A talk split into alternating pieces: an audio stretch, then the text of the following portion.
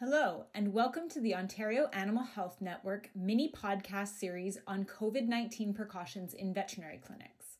My name is Dr. Maureen Anderson from the Ontario Ministry of Agriculture, Food and Rural Affairs and co lead for the OAHN Companion Animal Network. Each of these mini podcasts features a lightning round with advice and tips from infection control expert and University of Guelph professor Dr. Scott Weese. Scott, what animal patients and procedures in veterinary clinics warrant extra infection control precautions for the SARS CoV 2 virus?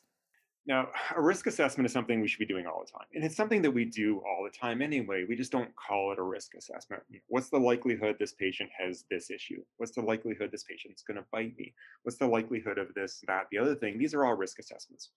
And when it comes to COVID, we do a risk assessment. What's the likelihood that this patient is infectious and potentially at risk of transmitting it to myself or, or clinic staff. And that's thinking about a couple things. It's thinking about where it might have been exposed. So humans are the source of this virus predominantly, if not exclusively. So this is flagging high risk situations, meaning animals coming from households where COVID might be present. So diagnosed COVID cases, likely COVID cases, situations where people are being tested but don't have the result, we should assume there's some degree of risk there. So that means that, you know, dog, cat, ferret, those species that we know at least some degree of susceptibility could be infected. Now, what that means for us and what we do depends on some other things. So the clinical status of the animal and how we're interacting with them. You know, if they have clinical signs that are consistent with COVID, they're probably shedding more virus if they're infected versus if they're subclinically infected. They have a mild infection, but they aren't showing any signs of disease. So we think about the animal's origin, what's the risk of exposure, we think about its clinical status, and then we think about what we're doing with it because you know contact with an animal is quite variable. I can have really distant contact. I could be you know arm's length doing a physical exam, not getting that close to respiratory secretions or getting close to feces, or I could be right in its face. Intubation, dental procedures, depending on the exam, or it could be coughing, it could be sneezing and creating aerosols that might be infectious. So we need to think about all those different scenarios. What's the risk the animal's infected? What's the risk the animal's infectious, and what's the risk that that could be transmitted to me based on what we're doing.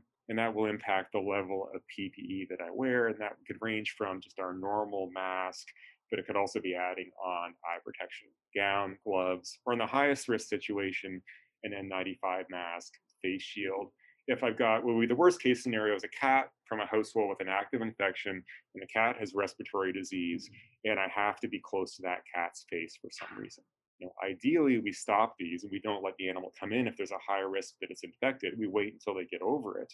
But there's some situations where we have to treat those animals, so we need to think about what added precautions we're going to use. Thank you, Dr. Weese, for all your insight and advice. If you have a COVID 19 related question about which you'd like to hear a podcast or a mini podcast, please go to oahn.ca and email us. While you're there, don't forget to check out the rest of our mini podcast series, our COVID 19 veterinary resources page, and all of the other Ontario Animal Health Network resources and tools for practitioners. Thanks for listening, be well, and stay safe.